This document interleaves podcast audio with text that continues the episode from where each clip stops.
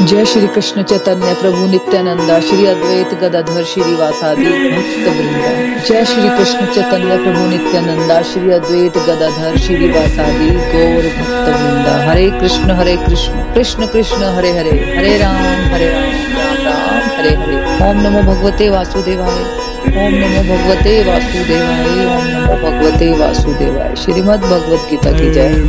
गौर निताई की जय। श्री श्री राधा श्याम की जय। Busy through the body free as soul Hari Hari बोल, हरि हरि बोल। शरीर से रहिए, व्यस्त और आत्मा से रहिए मस्त हरि नाम जपते हुए। Transform the world by transforming yourself जय श्री कृष्णा। न शस्त्र पर, न शास्त्र पर, न धन पर, न ही किसी युक्ति पर हे प्रभु। मेरा जीवन तो आश्रित है, केवल और केवल आपकी कृपा शक्ति पर। हरि हरि बोल एवरीवन हरि हरि बोल, जय श्री राधे कृष्णा। हर हर महादेव, जय माता की। तो फ्रेंड आज के सत्संग में आप सबका स्वागत है और हम लोग जो पॉडकास्ट पे सुन रहे हैं, आप सबका भी बहुत बहुत स्वागत है। तो फ्रेंड्स, हम सब अपनी आध्यात्मिक यात्रा की तरफ़ कदम बढ़ा चुके हैं और इस प्रक्रिया में हमारा सरल भगवत गीता का कोर्स भी आरंभ हो चुका है। जो कि एक महत्वपूर्ण रोल प्ले करने वाला है हमारी आध्यात्मिक यात्रा में। और इसके लिए हमें कहीं भी जाने की ज़रूरत नहीं है। ऐसी आध्यात्मिक यात्रा, ऐसी तीर्थ यात्रा हमारी आरंभ हो चुकी है है ना? तो भगवत गीता के श्लोकों में जाने से पहले, सबसे पहले हम भगवान श्री कृष्णा का आह्वान करते हैं, उनसे विनम्र प्रार्थना करते हैं। कि भगवान हमारी बुद्धि में विराजमान हो, अपनी विशेष कृपा हम पर बरसाएँ, ताकि हम सब उनकी वाणी को, उनकी इंस्ट्रक्शंस को और उनके गीत को अच्छे से समझ सके और अपने जीवन को सार्थक कर सके, खुश रह सके। तो ठीक है, फिर स्टार्ट करते हैं फ्रेंड्स हम लोग भगवत गीता का अध्याय दो अर्जुन ने श्री कृष्ण की शरण ली, ये चैप्टर कर रहे हैं। भगवत गीता सारे शास्त्रों का सार है और भगवत गीता का सार चैप्टर टू में है। तो इसमें हमने एक ही वर्ष किया था लास्ट फ्राइडे उसको पहले थोड़ा सा रिवाइज कर लेते हैं। तो भगवान श्री कृष्ण अर्जुन को फिफ्टियथ वर्ष पे समझा रहे हैं कि जो व्यक्ति दिव्य बुद्धि से कर्म करता है, वे पुण्य तथा पाप दोनों से इसी जन्म में मुक्त हो जाता है, छूट जाता है। दिव्य बुद्धि मतलब अगर है ना, हम सबकी बुद्धि भगवान से स्ट्रांगली कनेक्टेड रहेगी तो हमारी, हम सबकी बुद्धि दिव्य हो जाएगी। ऐसा व्यक्ति पाप और पुण्य दोनों से छूट जाता है ना? तो हमने समझे थे कि कर्म दो प्रकार के होते हैं एक गुड कर्मा, जिसको पुण्य कहते हैं, और एक बैड कर्मा, जिसको पाप कहते हैं। और पाप और पुण्य से उठना किसे कहते हैं? दुनियादारी में रहते हुए ना, कई बार हम बुरा काम करते हैं, जिसको कि पाप कहते हैं, और उसका बुरे का रिज़ल्ट हमें दुख के रूप में किसी न किसी जन्म में भोगना पड़ता है। और इसी दुनियादारी में रहते हुए कई बार हम अच्छा भी कर देते हैं और अच्छे कर्मों को पुण्य कहते हैं। और दोनों को भोगने के लिए हमें इस जन्म मृत्यु की साइकिल में दोबारा आना ही पड़ता है। बुरे कर्म करेंगे, तब भी नेक्स्ट जन्म लेना पड़ता है। और जो अच्छे कर्म करते हैं, तब भी हमें जन्म लेना पड़ता है। लेकिन पाप और पुण्य फ्रेंड्स दोनों ही बंधन होते हैं, जिसके कारण हमें इस शरीर रूपी पिंजरे में कैद होना ही पड़ता है। मतलब ये साइकिल चलती रहती है। जब हमें जन्म मिलता है ना तो कुछ परसेंटेज में हम पाप करते हैं और कुछ परसेंटेज में हम पुण्य करते हैं। इसलिए हमारा जीवन मिश्रित होता है। कुछ सुख भी आते हैं और कुछ दुख भी आते हैं। और हम इसी जीवन मृत्यु के साइकिल में फंसे रहते हैं, है ना? और जिसकी बुद्धि दिव्य हो जाती है, जो भगवान से स्ट्रांगली कनेक्ट हो जाता है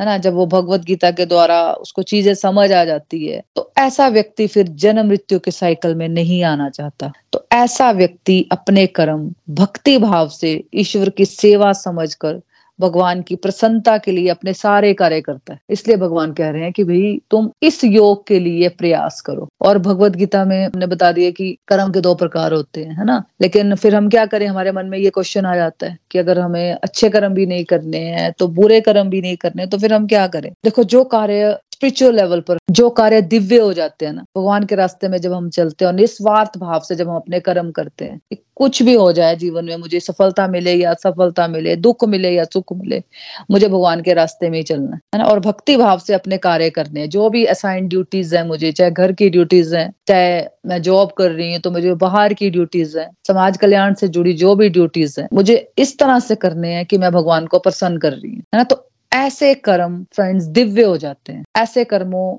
को भोगने के लिए हमें दोबारा नहीं आना पड़ता। जैसे अर्जुन ने किया, महाभारत का युद्ध लड़ा उसने, भगवान श्री कृष्ण के गाइडेंस से। उसने अपने कर्तव्य का पालन किया, है ना? वो ना कार्य पाप की श्रेणी में आएगा, ना वो पुण्य की श्रेणी में आएगा। वो उसका कार्य अकर्म था। दिव्य कर्म हो गया मतलब। मतलब कर्म तो किया उसने, कर्तव्य तो किया, लेकिन भगवान की खुशी के लिए, है ना? तो जब तुम दिव्य बुद्धि से कर्म करोगे, तब भगवान कह रहे हैं कि तुम पाप और पुण्य से ऊपर उठ जाते हो। तुम्हें रिएक्शन लेने, फिर तुम्हें इस धरती पे वापस नहीं आना पड़ता। और फिर क्या लिखा है? कर्मों में योग ही कुशलता है। मतलब इस तरह से कर्म करना कि जो भी मैं कर्म कर रही हूँ, प्रभु की प्रसन्नता के लिए कर रही हूँ, जो भी कर्म कर रही हूँ, कुछ भी छोटा सा भी काम कर रही हूँ या कोई बड़ा काम कर रही हूँ तो उस, उनको करते हुए हृदय में समान भाव रहे। अंदर कोई द्वंद ना हो। ना कि मुझे सक्सेस मिलेगी, मुझे फेलियर मिलेगा। कोई राग द्वेष ना हो। जो भी मैं कर रही हूँ मतलब प्रभु की प्रसन्नता के लिए कर रही हूँ। इससे मुझे लाभ मिलेगा, हानि मिलेगी। ये प्रभु की इच्छा है। क्योंकि मेरा डिपार्टमेंट है ही नहीं है। ये प्रभु का डिपार्टमेंट है। तो मुझे क्या करना है? मेरे हाथ में क्या है? मेरे हाथ में है अपने कर्म करना। तो मुझे संभाव से अपने कर्म करने चाहे फेवरेबल रिज़ल्ट आए उसके या अनफेवरेबल मुझे उससे कोई लेना देना नहीं है। मुझे फोकस करना है कि मेरे कर्मों की quality day by day improve होती जाए और मेरे कर्मों से प्रभु खुश होते जाए।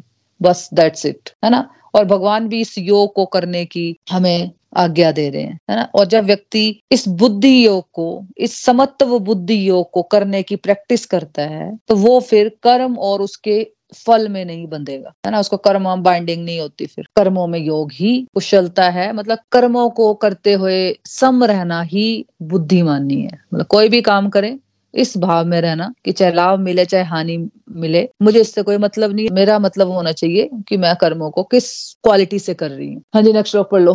ममता जी, हरि बोल। हरी, हरि बोल। अध्याय दो, श्लोक नंबर फिफ्टी टू जिस समय तुम्हारी बुद्धि मोह रूपी दलदल को पार कर जाएगी। उस समय तुमने जो सुना है या आगे सुनने वाले हो, उससे विरक्त हो जाओगे। आई रिपीट जिस समय तुम्हारी बुद्धि मोह रूपी दलदल को पार कर जाएगी। उस समय तुमने जो सुना है या आगे सुनने वाले हो, उससे विरक्त हो जाओगे। हरी, हरि बोल। हरी, हरि बोल, हरी, हरि बोल। देखो फ्रेंड्स, इस श्लोक में भगवान अर्जुन से मन के मुँह को दूर करने और ज्ञान की ओर बढ़ने की महत्वपूर्ण बातें सिखा रहे हैं। तो भगवान क्या कह रहे हैं कि जब तुम्हारी बुद्धि मोह रूपी दल दल को पार करके शुद्ध हो जाएगी ना, देखो, पहले ना दल दल का मतलब समझ लेते हैं कि ये मोह रूपी दल दल क्या होता है? तो भगवान ने इस पूरे दुनियादारी के जीवन को मोह रूपी दल दल बताया, है ना? दुनियादारी के जीवन को भगवान ने मोह रूपी दल दल से कंपेयर किया है। मतलब भगवान कह रहे हैं कि जब तुम इस मोह रूपी दलदल को तुम पार करके तुम्हारी बुद्धि शुद्ध हो जाएगी ना तो तुम अधिक ज्ञानी बनोगे। मतलब जब भगवान की जब ये इंस्ट्रक्शन है ना? भगवत गीता की जब ये बातें हम अपने जीवन में ग्रहण करते हैं ना तो हम उस कंफ्यूजन वाली जो ज़िंदगी है ना हमारी, भगवत गीता को पढ़ने से पहले जो हमारी कंफ्यूजन वाली ज़िंदगी थी, उससे हम बाहर निकलना शुरू कर देते हैं। है ना? जैसे अंधेरे जंगल में कोई एक दीपक जला देता है तो वहाँ प्रकाश ही प्रकाश हो जाता है ना? तो वैसे ही भगवान का ये दिव्य भगवत ज्ञान जब हम लेते हैं तो ऑटोमेटिकली फ्रेंड्स हमारे अंदर ना क्लैरिटी आना शुरू हो जाती है है ना? सही क्या है और गलत क्या है, इसका डिफरेंस समझ आना शुरू हो जाता है। दुनियादारी के एंगल से क्या सही है, क्या गलत? वो वाला सही गलत नहीं, क्योंकि दुनियादारी में जो सही और गलत है ना, ये प्रोस्पेक्टिव बदलता रहता है फ्रेंड्स है ना, जैसे क्या एक टाइम था से पच्चीस तीस साल पहले लेडीज़ का काम करना, दुनियादारी के एंगल से सही नहीं था, है ना, भारत में ये बात सही नहीं थी, है ना, लेकिन आज पच्चीस तीस साल के बाद, जब मैरिज होने लगती है किसी लड़के की तो पहले यही होता है कि एजुकेटेड लड़की होनी चाहिए, है ना जॉब करती होनी चाहिए, उसका पैकेज कितना ये सब पता किया जाता है पहले, है ना तो दुनियादारी के हिसाब से सही, गलत क्या है, ये तो हम उलझे हुए थे इन बातों में, है ना? लेकिन जब हमारे अंदर भगवत गीता का ज्ञान आता है है ना, भगवान प्रकाश करते हैं, सही और गलत का डिफरेंस समझ आता है हमें, है ना? तब भगवान कह रहे हैं कि ये ज्ञान लेकर जब तुम उठ जाओगे, मोह से और भी बहुत सारी बातें, दुनियादारी में तुमने सुनी होती है। मतलब देखो, बचपन से जिस माहौल में हम रहते हैं, है ना, हमारे आसपास का वातावरण से हमने बहुत सारी बातें सुनी होती है स्कूल से सुनी होती है, हमारे टीचर्स कैसे थे, है ना, हमारी अपब्रिंगिंग कैसे हुई हुई है, हमारे फ्रेंड्स कैसे थे, फिर न्यूज़ से मीडिया से लोगों से और भी आगे हम ये सब सुनते रहेंगे। जो भी हमने आज तक सुना है और आगे भी हमने सुनना ही है। जो भी दुनियादारी की बातें मतलब उनको एक कान से सुनना है और दूसरे कान से बाहर निकाल देना है। मतलब इन बातों से विरक्ति ले लेनी है। क्यों? क्योंकि फ्रेंड भगवत ज्ञान मिलने के बाद हम और कितनी भी किताबें पढ़ लें, है ना? कितने भी मोटिवेशनल स्पीकर्स को सुन लें। तो यही लगता है ना कि ये सब भगवत गीता में हमने बात पढ़ी है।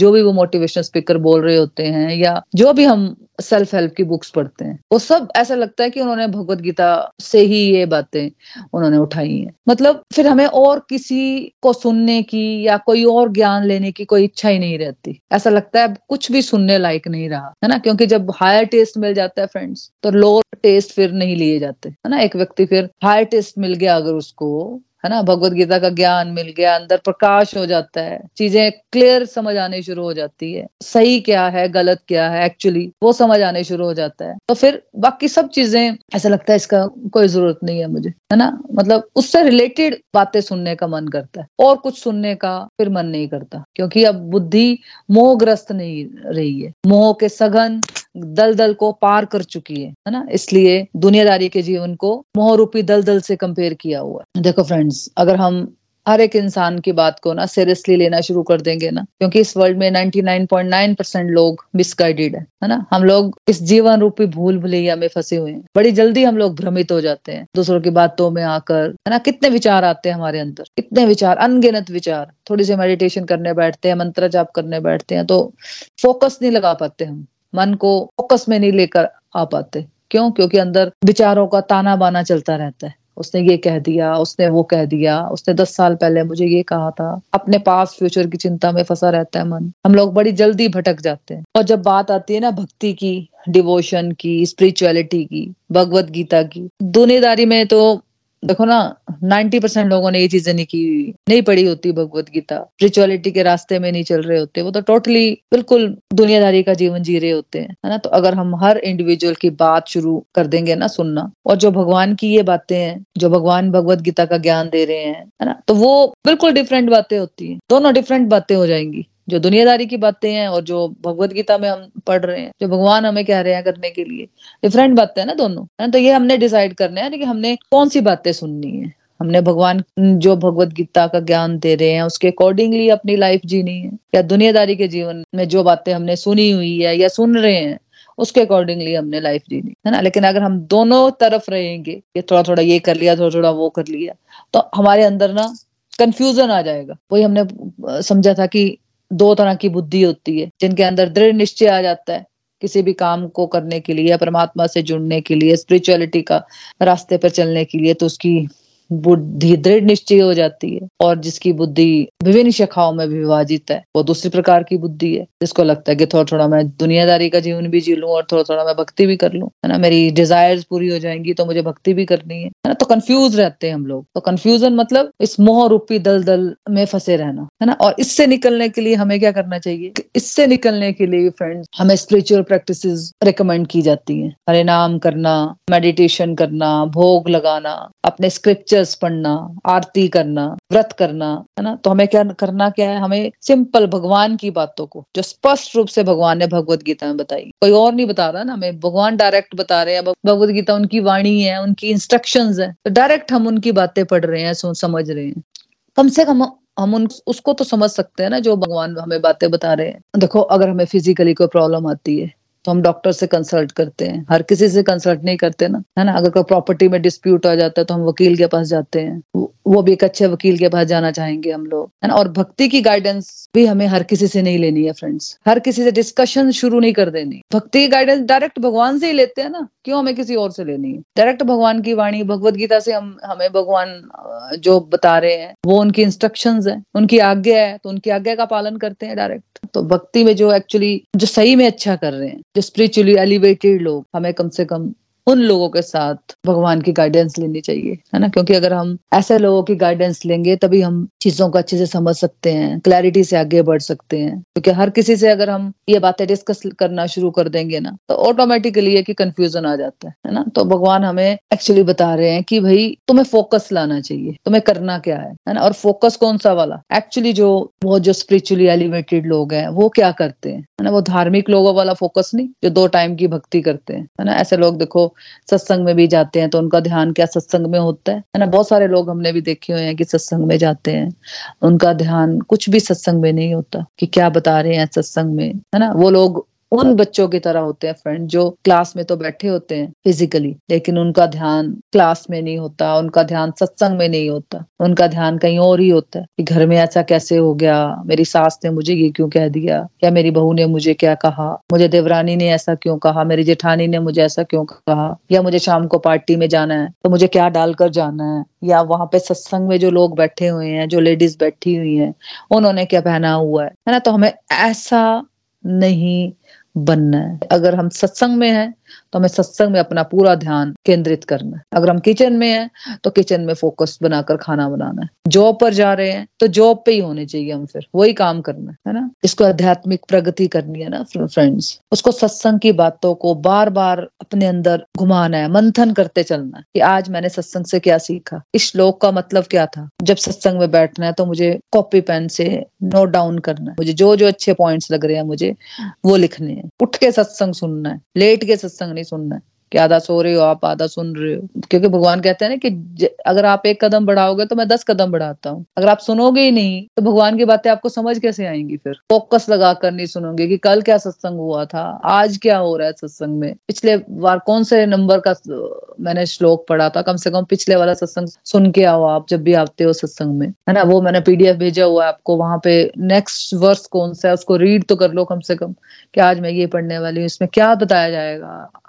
इसमें, ये क्रियोसिटी होने चाहिए हमें, है ना? तो हमें ये सीखना है, समझना है ये सारी बातें। जितना फोकस हम लगाएँगे ना, उतनी क्लैरिटी आएगी ना जीवन में फ्रेंड सिंपल बात है। खाना बनाना है, खाना बनाते वक्त भी तो अगर हम ध्यान लगाकर खाना नहीं बनाएँगे तो खाना अच्छा नहीं बनता है। खाना बनाते वक्त हम फ़ोन पे बात कर रहे हैं, या हम बार बार गैस ऑन कर रहे हैं बार बार गैस ऑफ़ कर रहे हैं टीवी देखने जा रहे हैं, किसी से बात करने जा रहे हैं तो ऑटोमेटिकल है कि खाना अच्छा नहीं बनेगा। मतलब आराम से आप किचन में फोकस से खाना बनाते हो तो उस खाने में टेस्ट भी आता है है ना? चाहे आप स्टडी कर रहे हो तो स्टडी भी अगर आप फोकस से कर रहे हो तो उसकी रिज़ल्ट मिलता है। ऐसे ही आध्यात्मिक प्रगति भी है ना फ्रेंड्स अगर हम भगवान के रास्ते में आगे बढ़ना चाहते हैं, है ना? तो जो भी बातें हमें बताई जा रही हैं, उसको बार बार समझना बार बार सुननी है नहीं समझ आ रहा है पॉडकास्ट में जाकर सुनो, दोबारा से सुनो कि क्या बताया था मुझे सत्संग में। दोबारा से मैं सुनती हूँ फ़र्स्ट चैप्टर से सुनना स्टार्ट कर देती थी मैं फ़र्स्ट चैप्टर तो मैंने सुना ही नहीं है, मैं सेकंड चैप्टर से जुड़ी थी।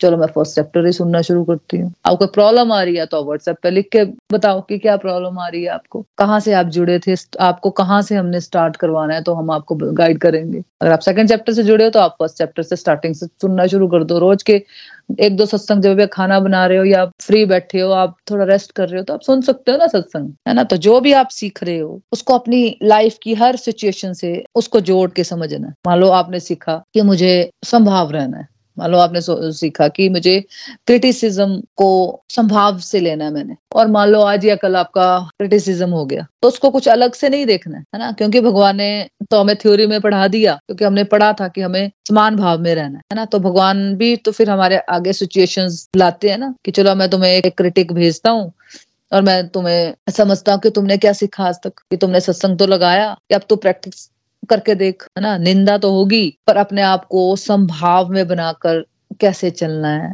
ये हम प्रैक्टिस करके ही सीखेंगे ना। तो मैंने आपको अपने लिए बताया था कि लास्ट ईयर मुझे किसी ने पूछा कि जैसे कि गोलोक एक्सप्रेस के लिए बोलते रहते हैं ना लोग कि इनको बहुत पैसे मिलते हैं, बहुत पैसे मिलते हैं यूट्यूब पे ये लोग बहुत कमाते हैं, है ना? इवन तो ये बात मुझे भी किसी ने कही कि मोना जी, आपको क्या मिलता है? मेरे ही किसी अपने ने मुझे ये बात कही कि मोना जी, आपको क्या मिलता है? तो मैंने भी उसको यही कहा कि ठीक है, तुम तुम भी स्काइप पे सत्संग लगा लो, तुम भी यूट्यूब चैनल बना लो, तुम भी कमा लो। मतलब हमें ना करना कुछ नहीं है। बस हमें दूसरों को कैसे प्लग पुलिंग करनी है, हमें वो आता है। हमें खुद भी वो चीज़ें कर लेनी चाहिए ना जो माइंड में आ रही है। उसका जवाब खुद मिल जाता है हमें, है ना? लेकिन जो चीज़ें हमारी समझ से परे है, हमें लगता है कि नहीं नहीं, ये वाला रास्ता गलत है। तो ये रास्ता कैसे ठीक हो सकता है? क्योंकि मैं इस रास्ते में नहीं चल रही मैं जिस रास्ते में चल रही हूँ, वही रास्ता परफेक्ट हो सकता है। इसलिए हम दूसरों को हमेशा हीन भावना से देखते हैं फ्रेंड्स है ना? तो क्रिटिसिज्म तो होगा ही होगा फ्रेंड्स अगर भक्ति के रास्ते में हम चल रहे हैं, अच्छे काम कर रहे हैं, तब भी क्रिटिसिज्म होता है ना? तो ये हम पे डिपेंड है ना कि हम इस बात को किस भाव से लेते हैं। और जिसने मुझे कहा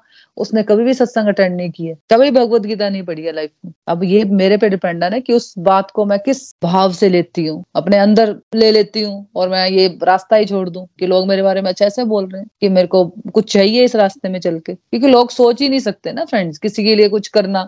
किसी के लिए टाइम बनाना, है ना? कहते हैं ना, जैसी दृष्टि वैसी सृष्टि। जैसे व्यक्ति भी खुद होता है ना, उसको लगता है दूसरा व्यक्ति भी वैसा ही होगा। जो भी क्रिटिसिज्म मिलता है हमें इस रास्ते में, और भगवान लेते हैं हमारा टेस्ट है ना? तो सत्संग में तो तुम बहुत बोलती हो कि हाँ मैं तो संभाव होगी हूँ। तो भगवान कहते हैं, चलो अब प्रैक्टिस पे आओ। है ना? धीरे धीरे मतलब जो भी बातें हम कर रहे होते हैं ना एक्चुअली थ्योरी में की होती है ना तो वो चीज़ें हम एक्चुअली सही से कर भी पाते हैं, मैंने देखा। पहले ज्ञान ही नहीं था इन चीज़ों का, पता ही नहीं था। तो कैसे करनी वो चीज़, सारी चीज़ें? कंफ्यूज हो जाते थे हम लोग इसलिए फिर, है ना? इसलिए बहुत इंपॉर्टेंट है फ्रेंड कि हम सत्संग की बातों को गहराई से सोचे, समझे, है ना? नहीं समझ आया तो बार बार सुनो पॉडकास्ट में रिकॉर्डिंग्स हैं, सुनो उसको। क्योंकि अगर आप देखो, सत्संग की बातों को नहीं सोचोगे तो फिर कुछ तो सोचोगे ही ना। तो फिर हम क्या करते हैं? दुनियादारी की बातें हम सोचते हैं। फिर हम भगवान से जुड़ी बातें नहीं सोचेंगे। भगवत गीता में जो भगवान बातें बता रहे हैं, वो नहीं सोचेंगे। लेकिन मन तो चंचल है। उसने फ्री तो बैठना नहीं है। तो मन फिर दुनियादारी की बातें सोचता है। तो फिर हम भटक जाते हैं, है ना? तो फिर यहाँ भगवान हमें बता रहे हैं कि तुम्हें जो भी सुनी सुनाई बातें हैं ना, उनसे विरक्ति लेनी है। विरक्त हो जाना है। जैसे कीचड़ में खिला कमल, कीचड़ थोड़ी बन जाता है वो। अपने आप को अलग रखता है ना वो। वैसे ही गृहस्थ आश्रम में हम लोग रह रहे हैं फ्रेंड्स इसी सोसाइटी में रहना है।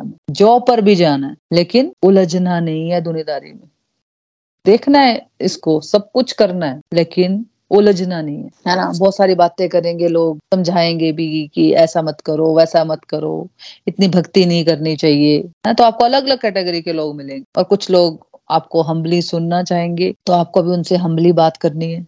भगवान की तरफ़ जो चलना चाहते हैं, उनको अपनी तरफ़ ले लीजिए, ये तो एक कैटेगरी होगी। और एक कैटेगरी जो हमेशा टांग खींचने में बिलीव करती है आर्गुमेंट करेगी, है ना? और उसमें भी देखो, कुछ लोग दूर के होते हैं, जिनके जिनके साथ हमारी रोज की बातचीत नहीं है। तो उनको तो हम इजीली अवॉइड कर लेते हैं। थोड़ा सा डिस्टेंस बना के रख लेते हैं ऐसे लोगों के साथ। हमें भी डिस्टेंस बना लेना ऐसे लोगों से, जो कैटेगरी दूर की है है ना? और इसमें ही कुछ लोग, नजदीकी लोग होते हैं, हमारे आसपास के ही होते हैं, बिल्कुल ही। और रिश्तेदारी में कई बार बड़े होते हैं, उम्र में हमसे, है ना? तो हम लोग झगड़ा तो कर नहीं सकते उनसे। और अगर उन्होंने समझाया कि आजकल तो बड़ी भक्ति हो रही है है ना? ये तो बुढ़ापे में होता है, तुम लोग क्या घर बार छोड़ दोगे? है ना? तो आप क्या कहोगे? कोई उलझना नहीं है। जब तक कि बहुत कुछ अति नहीं हो जाती ना किसी भी चीज़ की फ्रेंड्स हमें फालतू चीज़ों में नहीं उलझना क्योंकि इतना टाइम नहीं है उलझने का कि हम हर बंदे से उलझते रहे। है ना? तो अगर वो कहें कि, अरे, तुम घर बार छोड़ दोगे क्या? तो आपने क्या कहना है कि, नहीं नहीं, हम ध्यान रख रहे हैं, हम ऐसा कुछ नहीं करने वाले हैं। है ना? लोग कर रहे हैं ऐसा, लेकिन हम ऐसा कुछ नहीं करने वाले हैं। तो आर्गूमेंट नहीं किया ना हमने। रिस्पेक्ट दी और आगे बढ़ गए। उलझना नहीं है मतलब सिंपल है ना? वर्क प्लेस पर अपने कोलिग्स के साथ, अपने बॉस के साथ डिवोशन को लेकर आर्गूमेंट्स नहीं करने हैं। अगर उनका इंटरेस्ट ही नहीं है किसी का चाहे घर में या ऑफ़िस में तो अगर उनका इंटरेस्ट ही नहीं है तो उनसे बात ही नहीं करनी है ना। कुछ नहीं बताना है कि मैं क्या सीख रही अगर आप ऑफ़िस में तो ऑफ़िस का काम करना है सिंपल आपने। आपने ऐसा कुछ नहीं बताना है, सत्संग की बातें उनसे शेयर नहीं करनी। भगवत गीता में आप क्या सीख रहे हो, आपको कुछ बताने की ज़रूरत नहीं है ना? तो इस तरह से हम थोड़ा सा इस रास्ते में चल सकते हैं, क्योंकि जो नव साधक होते हैं ना फ्रेंड जो नए नए डिवोशन में चलते हैं, उनको इस तरह की प्रॉब्लम्स आ जाती है। इसलिए बार बार ये चीज़ें हमें बतानी पड़ती है, क्योंकि अगर थ्योरी में सुनी होंगी ना तो प्रैक्टिकल भी हम इजीली कर पाते हैं फिर। है ना? लोगों की बातों को ज़्यादा सीरियस नहीं लेना है। है ना? हमारे साथ प्रॉब्लम यही है कि फ्रेंड्स हम लोग ना लोगों की बातों को पकड़ कर बैठ जाते हैं। कहना वाला तो भूल गया होता है। अपनी बात करके और हम उनकी बातों को पकड़ कर बैठ जाते हैं, है ना? इसीलिए हम फिर दुखी होते रहते हैं। अगर हम इतनी बातें भगवान की याद कर लें तो अपने आप ही मुक्ति भी पा लेंगे ना? और बहुत सारे लोगों को इस रास्ते पे चला भी पाएँगे। क्योंकि अगर हमारा जीवन बदला है तो हमारा ये कर्तव्य हो जाता है कि हम और लोगों का भी जीवन बदले। हम लोग तो माध्यम ही होते हैं ना फ्रेंड्स एक्चुअली बदलेंगे तो भगवान ही हृदय परिवर्तन कौन कर सकता है? मैं और आप थोड़ी कर पाएँगे, कभी भी नहीं कर पाएँगे। हम लोग तो अपने इमोशन को हैंडल कैसे करना है, वो नहीं कर पाते। तो किसी के हृदय परिवर्तन करने के लिए बहुत ही पावर चाहिए, बहुत ही एलिवेटेड सोल्स होती है फ्रेंड जो वो भगवान के रास्ते में एक्चुअली जो चल रहे होते हैं। है ना? और भगवान ही उस व्यक्ति के माध्यम से हृदय परिवर्तन करते हैं। मतलब देखो एक मैच चल रहा है। मैच में मान लो विराट कोहली खेल रहे हैं। तो उनका फोकस कहाँ होता है? उनका फोकस यहाँ पे होता है कि जो क्राउड है वो उनको अप्रिशिएट कर रहा है या उनको क्रिटिसाइज कर रहा है। वो हंड्रेड परसेंट फोकस्ड होते हैं अपने क्रिकेट में अपनी बैट में अपने बॉल में फोकस्ड होते हैं वो है ना? तो ये लेवल हमारा होना चाहिए। फोकस मतलब जो हम कर रहे हैं उसमें एक दृढ़ निश्चय हो जाना चाहिए कि यार जो मैं कर रही हूँ इससे मेरा जीवन परिवर्तित हुआ है ना? मैं जीवन जीना सीख गई। मैं इस दुनियादारी के, के दल दल से निकल गई। रहना तो है हमें कमल की तरह, लेकिन इस दुनियादारी में लिप्त नहीं होना है, खो नहीं जाना है उससे ये वाला फोकस होना चाहिए हमें। हमें जरा सी भी प्रॉब्लम आ जाती है तो हम सत्संग तक में तो पहुँच नहीं पाते हैं। कुछ भी फ़िज़िकल हेल्थ इशू आ जाएगा, हमें लगता है कि यार बस सत्संग ही छोड़ दो सबसे पहले। कुछ भी ऐसी प्रॉब्लम आ जाती है ना लाइफ में, सबसे पहले हमें क्या लगता है कि यार बस सत्संग के लिए मेरे पास टाइम नहीं है। हम यहाँ पे होते हैं, जिसकी वजह से हमारा जीवन भी बदल जाएगा ना, तब भी हमारा फोकस ऐसे ही रहने वाला है, जबकि हम हम अपने अंदर ये डिसाइड नहीं करते। ये दृढ़ निश्चय हम नहीं करना है ना फ्रेंड्स कोई और थोड़ी आके करेगा, है ना? तो फोकस बढ़ाना है। हमारा दृढ़ निश्चय होना चाहिए। सत्संग साधना, सेवा, सदाचार, सत्संग साधना, सेवा, सदाचार। बाकी वर्ल्डली लाइफ ऑटोमेटिकली सुधर जाएगा फ्रेंड्स जब हम इस रास्ते में चलते हैं, अपने आप ही हमारी जो दुनियादारी का जीवन है ना, वो भी सुधरने लग जाता है। क्योंकि जब हम सुधरेंगे तो हमारे आसपास की नेगेटिविटी भी खत्म होना शुरू हो जाती है फ्रेंड्स और जो दुनियादारी का जीवन है, वो तो चलता ही रहेगा। उसमें तो हमें अपने आप ही हम बेस्ट दे पाएँगे। जब हम अपने मन के जंजाल से, मोह के जंजाल से निकलते हैं ना, इस दल दल भरे सोच से निकलते हैं ना तो अपने आप ही आगे क्लियरिटी आ जाती है, बिल्कुल फ्रेंड्स उसमें फिर हम अपना दुनियादारी के जीवन में हम फिर बेस्ट ही दे पाते हैं। लेकिन फोकस कहाँ पे रखना है? कि इस दुनियादारी के जीवन में हमें चलते हुए जो अध्यात्म का रास्ता हमने अपनाया ना उसमें हमें भटकना नहीं है। हाँ जी नेक्स्ट ऑफ़ लोमदा जी, हरी बोल। हरी हरी बोल। श्लोक नंबर फिफ्टी फोर अर्जुन ने कहा, हे केशव, समाधि में लीन, स्थिर बुद्धि वाले पुरुष के क्या लक्षण हैं? स्थिर बुद्धि वाले पुरुष की भाषा क्या है? वह कैसे बोलता है, चलता है और रहता है? आई रिपीट अर्जुन ने कहा, हे केशव, समाधि में लीन स्थिर बुद्धि वाले पुरुष के क्या लक्षण हैं? स्थिर बुद्धि वाले पुरुष की भाषा क्या है वे कैसे बोलता है चलता और रहता है। हरी हरी बोल जी। हरी हरी बोल, हरी हरी बोल। Thank you so much Mamta ji. देखो फ्रेंड्स भगवान श्री कृष्ण ने 52 वर्ष में कहा था कि जब तेरी बुद्धि मोह रूपी दल दल को पार कर जाएगी, तब तू योग को प्राप्त हो जाएगा। ये सुनकर ना अर्जुन जी के मन में ना शंका हुई कि जब मैं योग को प्राप्त हो जाऊँगा मतलब भगवान से स्ट्रांगली कनेक्ट हो जाऊँगा चित प्रज्ञ हो जाऊँगा, तब मेरे क्या लक्षण होंगे? है ना? या फिर देखो, हमारे मन में भी ये क्रियोसिटी तो रहती है ना, कि जो स्पिरिचुअली एलिवेटेड लोग होते हैं, जो भगवान के रास्ते में स्ट्रांगली चल रहे होते हैं, दृढ़ निश्चय हो गया होता है जिनका भगवान के रास्ते में चलने के लिए, उनके क्या लक्षण होते हैं? उनका व्यवहार कैसा होता है जीवन में? हमारे अंदर भी ये क्रियोसिटी रहती है है ना? मतलब अर्जुन अपने लिए पूछ रहे हैं कि जब मैं ये सब चीज़ें कर लूँगा, जब मैं इस योग को प्राप्त हो जाऊँगा, जो भगवान कह रहे हैं मुझे, तब मेरे क्या लक्षण होंगे? और वो जानना चाहता है कि इस योग पे चलते हुए जो स्पिरिचुअली एलिवेटेड हो जाते हैं लोग, उनके उनका व्यवहार कैसा होता है, उनके लक्षण कैसे होते हैं, है ना? तो अर्जुन भगवान से प्रश्न पूछ रहा है कि समाधि मतलब भगवान से जो स्ट्रांगली कनेक्ट हो गया हुआ है, जो व्यक्ति, जिसकी बुद्धि स्थिर हो गई है, परमात्मा प्राप्ति के लिए, जिसके विचार दृढ़ हो गए हैं, जिसकी बुद्धि दृढ़ हो चुकी है कि मेरे जीवन का लक्ष्य परमात्मा प्राप्ति है। परमात्मा का प्रेम पाना ही मेरे जीवन का लक्ष्य। मुझे तो बस अध्यात्म के रास्ते में ही चलना है, ऐसा दृढ़ निश्चय वाले, ऐसे स्थिर बुद्धि वाले के क्या लक्षण है? अर्जुन भगवान से प्रश्न क्वेश्चन पूछ रहे हैं, है ना? देखो, हमने इससे पहले के श्लोकों में बहुत सारी बातें हमने भगवान से सीखी। हम अभी जैसे देखो, इस प्रोसेस में चल रहे हैं। हम सीख रहे हैं भगवान से, है ना? और कुछ लोग अभी सुन रहे हैं। कुछ लोग अप्लाई कर रहे हैं जीवन में भगवान का ज्ञान और कुछ लोग अभी सिर्फ़ सुन रहे हैं। लेकिन कुछ लोग भगवान के रास्ते के एक्सपर्ट हैं। तो अर्जुन ऐसे स्पिरिचुअली एलिवेटेड लोगों के बारे में जानना चाहता है। ऐसे स्पिरिचुअली एलिवेटेड पर्सन के क्या लक्षण हैं? हम कैसे उसको पहचाने? अर्जुन ये जानना चाहता है। देखो फ्रेंड्स आपको पता है कि हर एक रास्ते में हर प्रोफेशन के अपने एक्सपर्ट होते हैं। मान हम स्कूल में पढ़ रहे हैं। लेकिन जो पढ़ाते हैं, वो तो टीचर है। वो टीचर जो सीख चुके हैं, उस पर्टिकुलर सब्जेक्ट में, जो एक्सपर्ट हो चुके हैं अपने पर्टिकुलर फ़ील्ड में। तो वे टीचर अपने सब्जेक्ट में एक्सपर्ट है और वो अपने स्टूडेंट को पढ़ाते हैं, है ना? और जो स्टूडेंट है वो तो सीख रहा है ना अभी, है ना? तो हम भी स्पिरिचुअल रास्ते में चल रहे हैं, हम लोग तो सीख रहे हैं। लेकिन इस रास्ते पर चलते चलते जिनकी बुद्धि स्थिर हो गई है दृढ़ निश्चय हो चुका है जिनकी बुद्धि का। परमात्मा प्राप्ति की जिसके अंदर दृढ़ निश्चय आ चुका है। अर्जुन ऐसे स्थिर बुद्धि वाले व्यक्ति के लक्षण जानना चाहता है। ऐसा व्यक्ति कैसा व्यवहार करता है है ना? भाषा कैसी होती है? किन शब्दों का इस्तेमाल करते हैं? अपने आप को कैसे व्यक्त करते हैं? कैसे बोलता है? मतलब जब उसके पास लाइफ में फेवरेबल या अनफेवरेबल सर्कमस्टांसेस आती हैं तो वो कैसे रिएक्ट करता है? कैसे रिस्पोंड करता है? और कैसे रहता है? मतलब उसका वे ऑफ़ लिविंग कैसा है? अर्थात तो उसका व्यवहार कैसा है? भी देखो, अगर हम भी कंपेयर करें अर्जुन से ये बात तो ये बात तो हमारे अंदर भी रहती है ना? ये क्रियोसिटी रहती है हमारी अंदर भी कि स्पिरिचुअली एलिवेटेड जो लोग होते हैं, यार वो करते क्या होंगे? रहते हैं ना हमारे अंदर इस क्रियोसिटी कैसे होते होंगे वो? उनका वे ऑफ़ लिविंग कैसा होता होगा? क्या खाते होंगे वो? कैसे चलते होंगे वो? कैसे दिखते होंगे वो? है ना? लेकिन जिन्हें ज्ञान नहीं होता, है ना मटेरियलिज्म में जो फंसे रहते हैं तो वो स्पिरिचुअली एलिवेटेड लोगों को बाहरी चीज़ों से असेस करते हैं, उनके स्पिरिचुअल ग्रोथ को बाहरी चीज़ों से असेस करते हैं, है ना? क्योंकि फ्रेंड्स किसी की उम्र से, किसी के कपड़े पहनने के तरीके से वो कैसे रहता है? वो क्या खाना खाता है? है ना?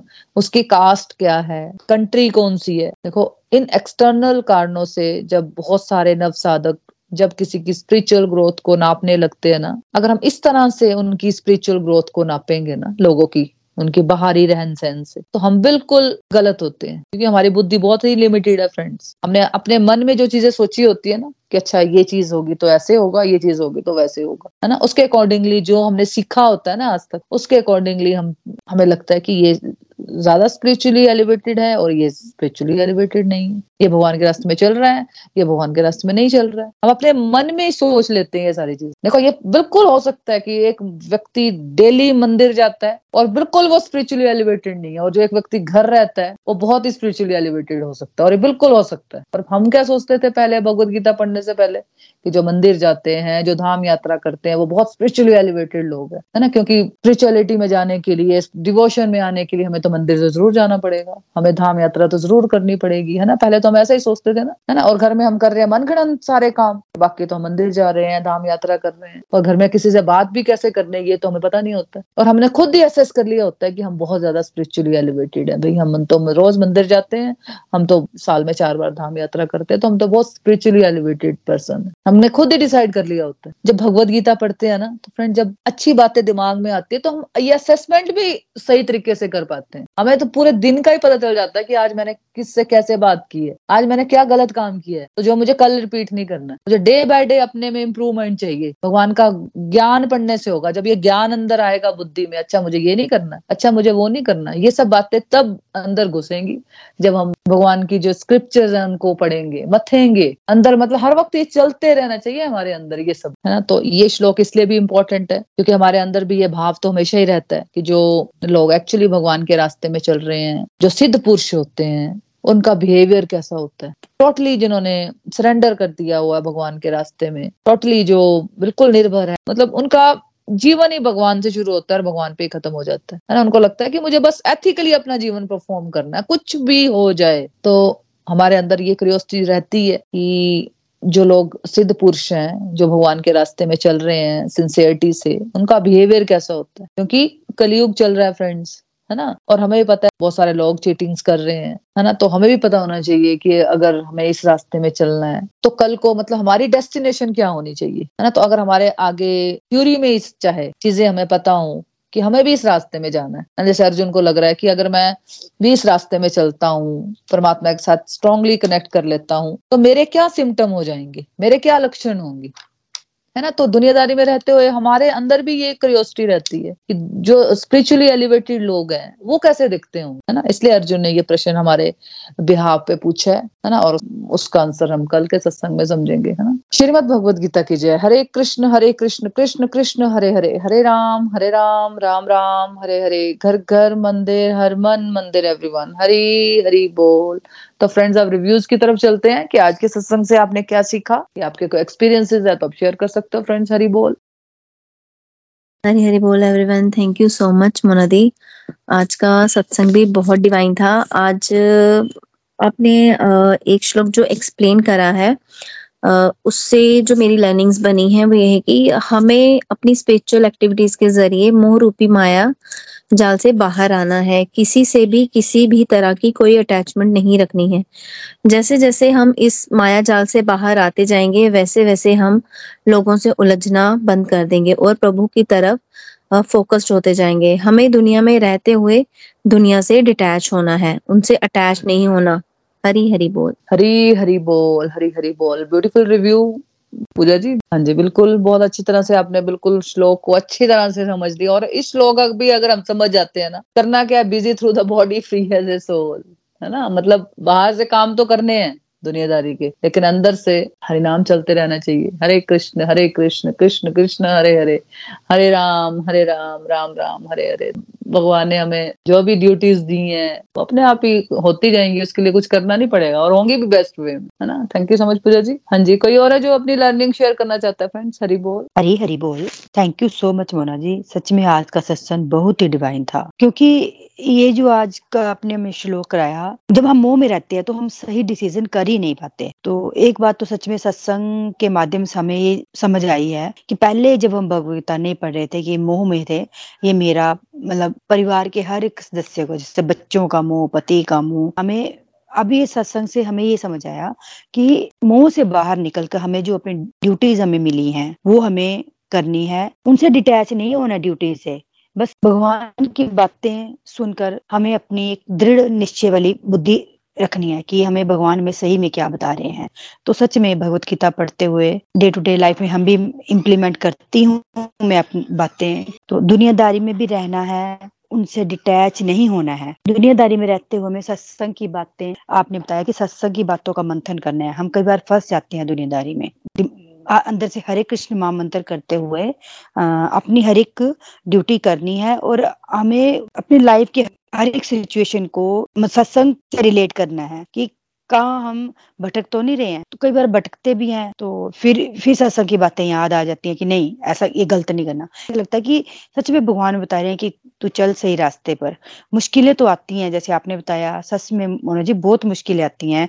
और हमें, ये आसान काम नहीं है, गृहस्थ आश्रम में रहते हुए हमें मतलब हर एक छोटी से छोटी बात को कैसे करना है, ये अपने ऊपर ही हमें चेक रखना है। तो सच में मन को कंट्रोल श्री हरि की कृपा से हम कर पा रहे हैं। Thank you so much Mona ji आज का सत्संग बहुत ही डिवाइन था।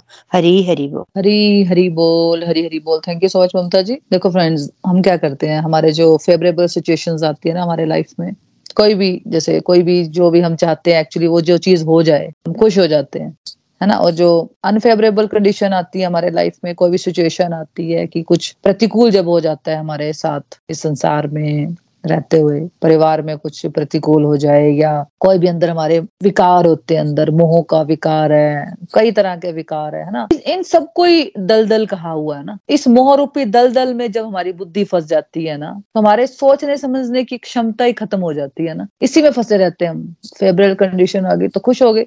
अनफेवरेबल कुछ हो गया, जो कि होना ही है। दोनों चीज़ें होनी है।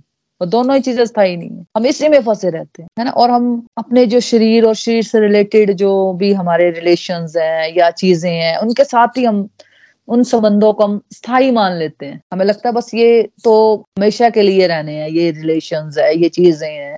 कुछ भी जो हमारे पास चीज़ें हैं, ये जो हमारे रिलेशन है, वो हमेशा के लिए थोड़ी रहने हैं, है ना? क्योंकि अगर हमें ये समझ ले अंदर से, मन में हमारे ये आ जाए कि भाई जिन चीज़ों के लिए मैं रोती रहती हूँ, या जिन रिलेशन के लिए मैं रोती रहती हूँ, वो कुछ भी सदा के लिए नहीं रहने। ना मैं सदा के लिए हूँ, ना मैं स्थायी हूँ, ना मेरे पास जो चीज़ें हैं, वो स्थायी है है ना? तो इस शरीर से जुड़ी जो भी चीज़ें हैं, या जो भी लोग हैं वो भी परमानेंट नहीं रहने वाले, है ना? तो मतलब हम थोड़ा थोड़ा थ्योरी में ये सब चीज़ें समझते जाए ना तो अपने आप ही हम इस मोह वाले जो दलदल है ना, इससे हम बाहर निकलना शुरू हो जाते हैं, है ना? मतलब आपको बताया मैंने कि संसार को क्या समझना है, कि ये कुआँ है समझ लो, ना? इसको बाहर से हम असेस कर सकते हैं बाहर ही रहना है, लेकिन उसमें खो नहीं जाना है उसमें घुस नहीं जाना है उसमें लिप्त नहीं हो जाना है सिंपल है ना? Thank you so much Mamta ji.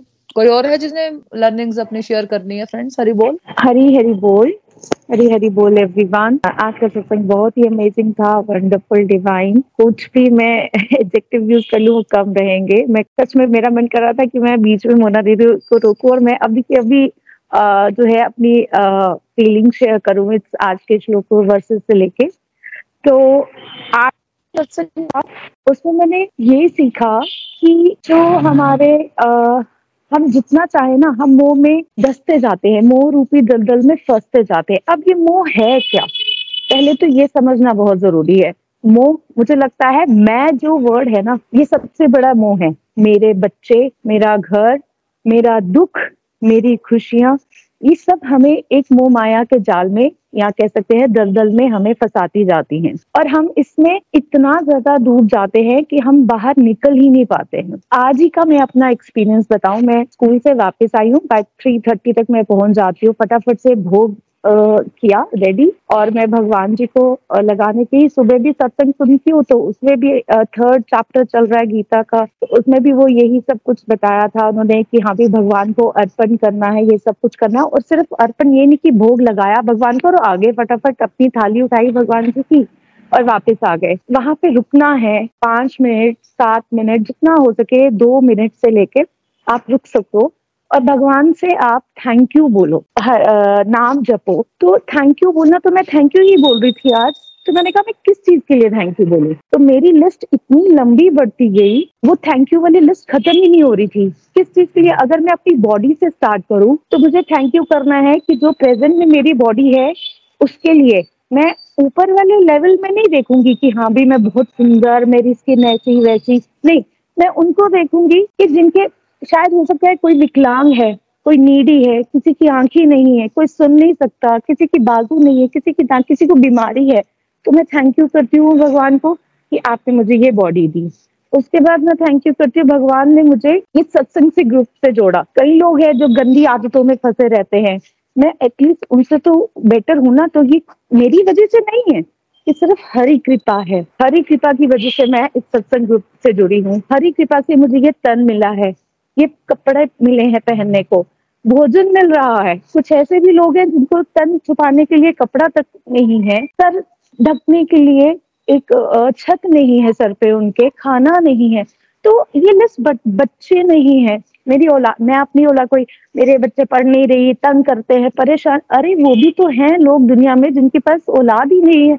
वो सुख से वंचित है। तो मैं किस चीज़ के लिए नहीं थैंक यू बोलूँ? मुझे ये नहीं समझ आ रहा था।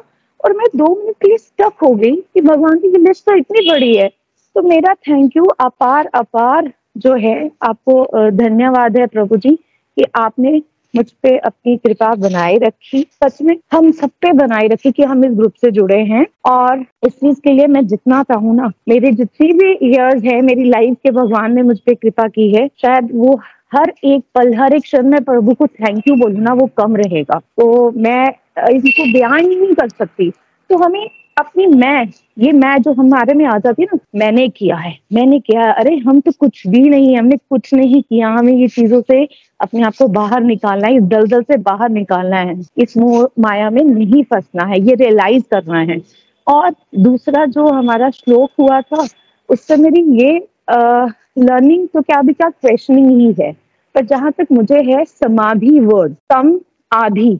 आधी वर्ड है आदि पुरुष आदि शक्ति। तो जब हम उसमें सम हो जाते हैं, लीन हो जाते हैं तो ऐसे ऐसा पुरुष जो समाधि लेता है तो उस, उसके क्या गुण हैं, क्या क्वालिटीज है? तो इसके ऊपर श्री जो अर्जुन है, वो श्री हरि से पूछ रहे हैं, वो जानना चाहते हैं, और एक्चुअली वो जानना अपने लिए नहीं चाहते, वो हमको बताना चाहते हैं और ताकि हम भी वैसे बन पाए। हरी हरी बोल, हरी हरी बोल। हरी हरी बोल, हरी हरी बोल। Beautiful learning as always Meenakshi ji beautifully आपने बहुत ही अच्छी तरह से दोनों श्लोकों को अच्छे से समराइज कर दिया। और जो मोह की डेफिनेशन बताई कि जो मोह मतलब क्या? देखो, अब जो सुख आता है या दुख आता है, उसमें भी मैं, मेरा सुख, मेरा दुख। लाभ आती है, हानि आती है, मेरा लाभ, मेरा हानि। है ना? मतलब मैं तो हर जगह ही रहती है। कुछ भी हो जाए, कुछ भी हो जाए, उसमें मैं तो अड़ता ही नहीं है हमारा। हमें लगता है कि नहीं, मैं तो दूसरों के लिए बहुत कुछ करती हूँ। मैं अपने लिए तो कुछ करती नहीं हूँ।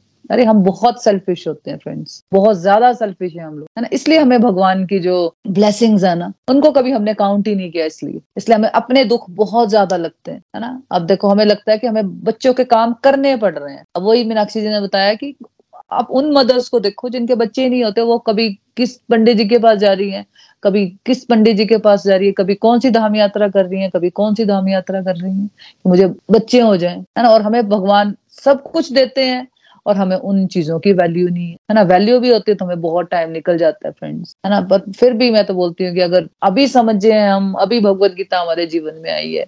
और सबसे बड़ी बात है, हमारा जीवन बदल रहा है। मेरे को तो यही लगता है कि हमारा जीवन ही बदल रहा है। तो ये एक बात काफ़ी नहीं है क्या कि हमारा परमात्मा की तरफ़ चलने के लिए, इस रास्ते को ना छोड़ने के लिए, इस रास्ते में दृढ़ निश्चय होने के लिए कि यार देखो मेरा जीवन पहले क्या था? मेरी सोच क्या थी पहले? अब देखो, अब क्या मेरी सोच होगी? और मेरा जीवन कैसा हो गया? है ना? तो ये क्या, एक ही बात काफ़ी नहीं है। भगवत गीता का ज्ञान मुझे मिल रहा है। कितनी सारी अनगिनत बातें हैं फ्रेंड जो भगवत गीता का हमारे जीवन में आने से, हमारे साथ बहुत सारी ऐसी बातें हो रही हैं। एक छोटी सी बात बताई मैंने आपको। बहुत सी ऐसी अनगिनत एक्सपीरियंसेस हैं डिवाइन एक्सपीरियंसेस हैं जो हमारे साथ हो रहे हैं। नित्य निरंतर रोज हो रहे हैं, मैं तो बोलती हूँ। है ना? क्यों? किया क्या हमने? सिंपल भगवान की बातों को सुन रहे हैं, उनको अप्लाई कर रहे हैं। सिंपल थोड़ा थोड़ा कोशिश कर रहे हैं। चल रहे हैं उस रास्ते में धीरे धीरे स्टेप ही लिया मुझे तो लगता है अभी हमने पहला कदम ही लिया उसमें यह है कि थोड़ा सा इस बात में स्ट्रांगनेस आ गई है कि नहीं, मुझे चलना ही चलना है इस रास्ते में। मेरे को तो ये लगता है कि यार मेरी लाइफ पहले से बेटर हुई है तो मुझे इस रास्ते को नहीं छोड़ना। सिंपल बात, है ना? Thank you thank you so much Meenakshi ji. तो ठीक है, फिर हम भजन की तरफ़ चलते हैं। कुमार जी, आज आपकी भजन की टर्न है भजन गा सकते हो। हरी बोल। हरी हरी बोल मोना दी and every one of the group आज का सत्संग बहुत ही डिवाइन था और आपने बहुत ही अच्छे तरह तरीके से कराया है। बहुत सी ज्ञानवर्धक चीज़ें हमें आपके सत्संग से पता लगती हैं। इसके लिए मैं सत्संग से जोड़ने वाले सभी का आभार व्यक्त करती हूँ और शायद ऋणी भी रहूँगी हमेशा के लिए।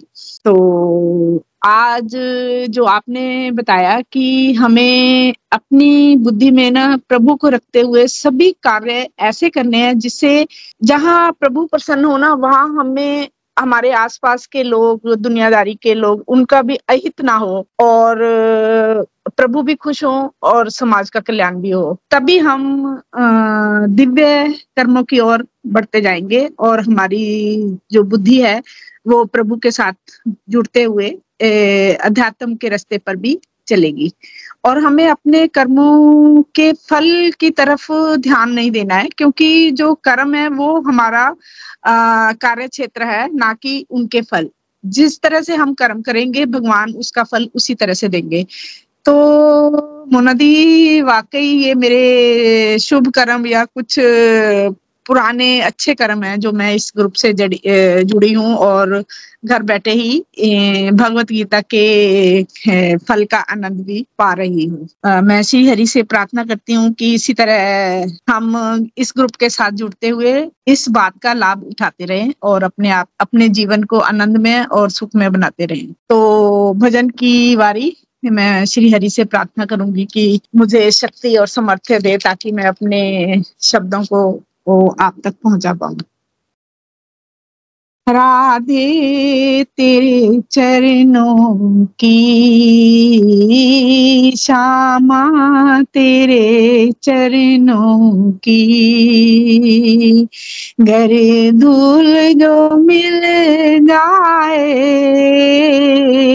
सच कहता हूँ मेरी। सच कहता हूँ मेरी। तकदीर बदल जाए, राधे तेरे चरणों की।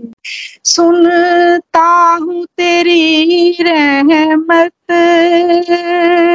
दिन रात बरसती है। सुनता हूँ तेरी रहमत। दिन रात बरसती है। एक बूंद जो मिल जाए। एक बूंद जो मिल जाए।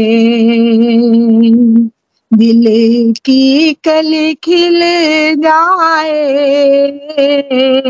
आधे तेरे चरणों की श्यामा तेरे चरणों की। ये मन बड़ा चंचल है। कैसे तेरा भजन करूँ? ये मन बड़ा चंचल है। कैसे तेरा भजन करूँ? जितना इसे समझाऊं, जितना इसे समझाऊं। उतना ही मचल जाए। राधे तेरे चरणों की, श्यामा तेरे चरणों की। गर धूल जो मिल जाए राधे तेरे चरणों की। राधे तेरे जीवन की। बस एक तमन्ना है। राधे मेरे जीवन की। बस एक तमन्ना है। तुम सामने हो मेरे। तुम सामने हो मेरे।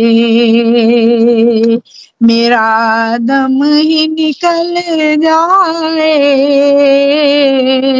राधे तेरे चरणों की, श्यामा तेरे चरणों की। गर धूल जो मिल जाए, सच कहता हूँ मेरी। सच कहता हूँ मेरी। तक तकदीर बदल जाए राधे तेरे चरणों की।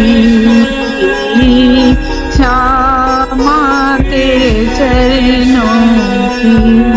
हरी हरी बोल एवरीवन हरी हरी बोल हरी हरी बोल। Thank you thank you so much beautiful bhajan as बहुत ही प्यारा भजन गाया थैंक यू अब प्रयास कर लेते हैं हरे कृष्ण हरे कृष्ण कृष्ण कृष्ण हरे हरे हरे राम हरे राम राम हरे राम राम राम हरे कृष्ण हरे कृष्ण कृष्ण कृष्ण हरे हरे हरे राम हरे राम हरे राम हरे हरे हरे हरे राम हरे हरे हरी हरी बोल एवरीवन घर घर मंदिर, हनुमान हनुमान, जय श्री राधे कृष्ण हरि हरि बोल।